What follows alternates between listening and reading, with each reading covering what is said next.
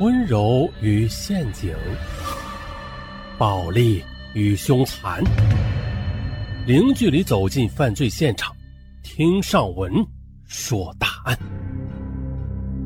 本节目由喜马拉雅独家播出。本期答案说的是高速公路女尸连环案。话说啊，河北有一个叫博乡的小县城，人民安居乐业，生活安逸啊，基本上是没有出现过什么恶性案件的。但是，就在冬日的一个清晨七点左右，有人居然在高速公路旁的一片绿化带里发现了一具女尸。很快的，警察就来到现场了。经过法医鉴定，死者为女性，啊，死者很小，大约就二十岁左右。身高是一米六二，棕红色的头发。发现尸体时啊，这死者的双手是被捆绑在一块的，脚也是绑着的。啊，不过其中一只脚是自由的，一只脚上还系着捆绑的布条。案发当时呢是冬天，但是奇怪的是，死者却衣着很单薄，上身里边穿的是秋天薄款的睡衣，外边罩着一件夹袄，没有穿胸罩。再就是下身没有穿内裤啊，只穿了一件宽大的卡帕黑色运动裤，脚上穿着棉拖鞋，没有穿袜子。同时呢，法医还发现了死者生前有过短暂的性行为，也确定了死者的死亡时间大约是在一到两个小时前，也就是五点到六点的时候。那么呢，这个现场是抛尸现场啊，还是第一现场啊？答案很诡异。由于绿化带周边是灰尘仆仆，警方很快的就发现了与尸体相关的两行可疑的脚印。侦查员又通过研究推断，这其中一行脚印是死者的，因为和死者穿拖鞋的鞋印是一致的。啊，步幅比较小，哎，步幅较小啊，这一点呢？刚好与死者其中的一只脚自由，一只脚上却绑有布条的细节是一致的。另外一行是横向的。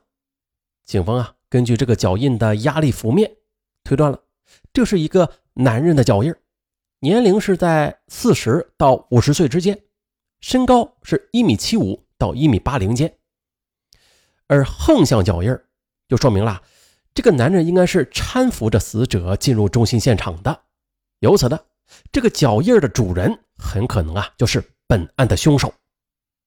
也就是说，这个地方它不是抛尸地点，而是第一现场。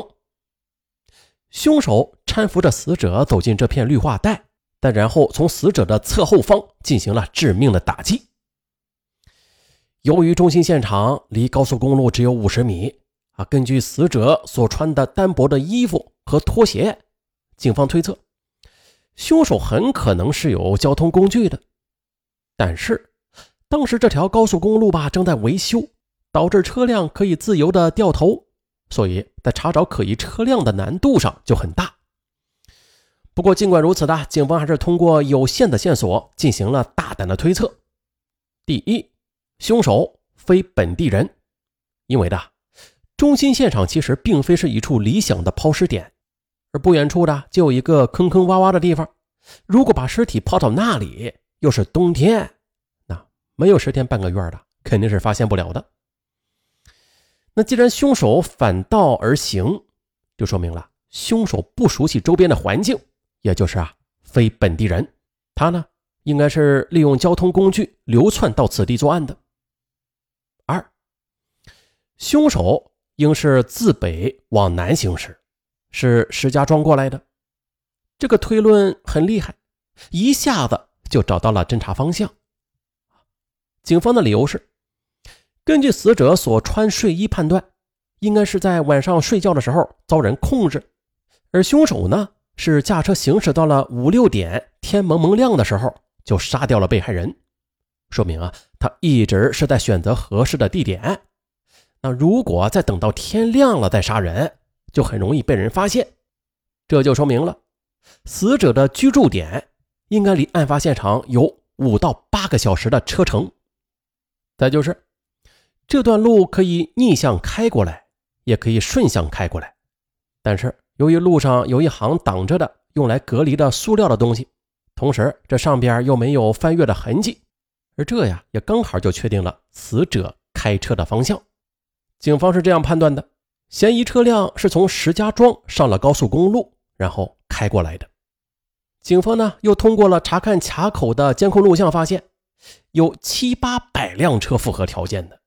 然后呢，通过区间测速，就是实地开车啊，从石家庄过来要多长时间？而凶手要实施杀人，那肯定是要耽误时间的。所以很简单，只要是超过正常的时长，那肯定有嫌疑。就这样的，警方他们一步一步的筛查。从一百七十多辆逐步的缩小到了六十一辆，接着就简单了。警方他们一一的给这六十一辆车的车主打电话调查，要求就是见车见人。啊，这个工作量很大，但是警方坚持不懈，终于的发现了只有一辆车没见车也没见人。呃，就是做贼心虚吗？这辆车是一个黄色的奥拓，车主是五十多岁的妇女。不过电话打过去啊是个男的接的，好像是说打错了还是怎么的，反正是含糊其辞。再后来呢，警方又通过车主所在的居委会主任打过去电话，也是通了又挂掉。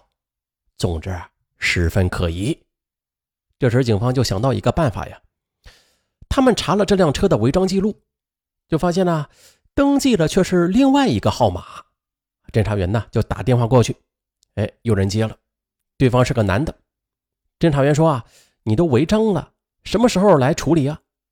那个男的说自己在河南呢，三天之后才回河北。对话很平静，似乎没有什么异常。可是就在第二天的，侦查员又接到了这名男子打来的电话。因为之前，呃，侦查员是用自己的私人手机打的电话，显示的是邢台博乡的号码。这个男的呢，就在电话里问了，说：“我是石家庄的呀，你邢台的交警给我打电话是怎么回事啊？你们是什么人呢？你们到底是找我做什么的？”接着又接连打了三四个电话，但是侦查员故意没有接，他们敏感的感觉到，这个叫贾某的男人。十分可疑。正当查车的这组侦查员有了突破性的进展之后的，查物证这组也有了重大线索。其实啊，在最初的勘查结束之后的局里就出现了两种不同的意见。一组人认为可能是绑架撕票，啊，县城啊，呃，找到了一个黑色的露着两只眼睛的鼻孔的头套，这个东西简直就是绑架抢银行的标配呀。所以，绑架撕票的可能性比较大，但是呢，另外一组人却认为了这应该是熟人做的案，理由也很简单，死者居家的穿着和无抵抗伤。只不过当时啊，这一切都是猜测啊，因为死者所穿的衣物啊，包括耳钉都特别普通，属于那种廉价的地摊货，警方就认为啊。这物证这块基本上是没有任何线索的，因此啊，案子在博乡这个宁静小县城里边轰动很大。警方就通过电视台、广播等媒体和呃协查通告等方式来寻找尸源。然后呢，一天，一个女的就打电话来说啊，她偶然看到电视里的协查通告，她觉得呀，很像她失踪的外甥女儿。接着，她就来到了警局。通过辨认尸体，确定了这就是他的外甥女儿。当时的那一幕很悲凉，一个穿着黑色衣服的女人，很木然的，也很紧张的站在一边，看着警察们打开盖尸体的盖子。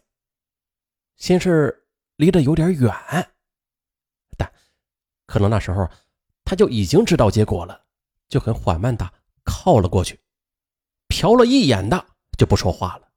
手捂住鼻子，好像是在隐忍着强烈的情绪。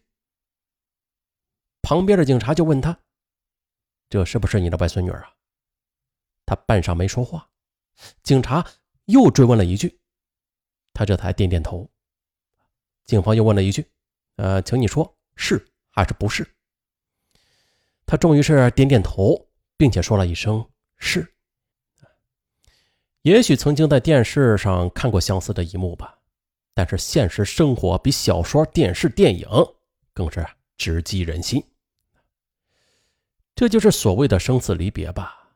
啊，这一辈子的相识与别离，一辈子的记忆与情绪，都在这一刻有了一个终结。回到本案，确定了尸源，离破案也就不远了。然而呢？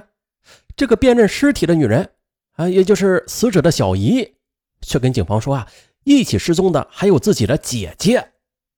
警察震惊了，不对呀，现场只发现了外甥女儿啊，难道她的母亲也遭遇不测了？于是，死者的小姨又跟警察说了，姐姐和外甥女儿失踪之后的，她曾经也追问过姐夫他们的去向，而姐夫只是说啊。他们出门旅游了，啊，他将他们送到高速公路上，他们就坐车走了。而他口中的姐夫是谁呀？啊，就是咱们前边提到过的那个开奥拓的人贾某。此时，警方就判断贾某有重大的作案嫌疑，于是他们就找到了贾某的住处，就发现啊，这里边没人，但是阳台上却发现了一张床单这张床单啊，和捆绑死者手脚的布条的颜色花纹是一模一样的，种种迹象已经表明了贾某就是犯罪嫌疑人。于是啊，死者的小姨子就跟姐夫发短信说要给他五万块钱啊，因为之前的姐夫呢跟他借过钱，嘿，以此的便将他给引诱出来了。贾某上钩，警方立刻的抓捕了贾某。经过审讯。通过贾某的交代，警方在一处地井里找到了被他杀死并且抛尸的死者的母亲。至此啊，案件终于是真相大白。原来呢，这个贾某啊和死者母亲是半路夫妻，两人都曾经有过破碎的婚姻。可是呢，再婚之后的继女却并不怎么喜欢继父，啊，家庭关系很紧张。今年他们在石家庄购置了一处新房。可是后来的又因为房屋的产权问题，致使贾某积怨已久的仇恨终于是爆发了。就这样，他残忍地杀害了自己的妻子和继女，并且还性侵了二十岁的继女。至此呢，这起案子也就结束了。很简单的一起案子啊，嗯，但是警方啊，他的侦查方向很明确，侦破过程很顺利，破案速度很快。那从前面咱们说的。从警方确定这是抛尸现场还是第一现场，再通过种种的迹象分析出了这车辆是顺向过来的还是逆向过来的，再由监控录像啊去根据车辆行驶的时间差，继而的很顺利的就找到了嫌疑车辆，最终成功的锁定了犯罪嫌疑人贾某。啊，这案件呢虽然短，但是很精彩。好了，本期节目就到这儿，我是尚文，咱们下期再见。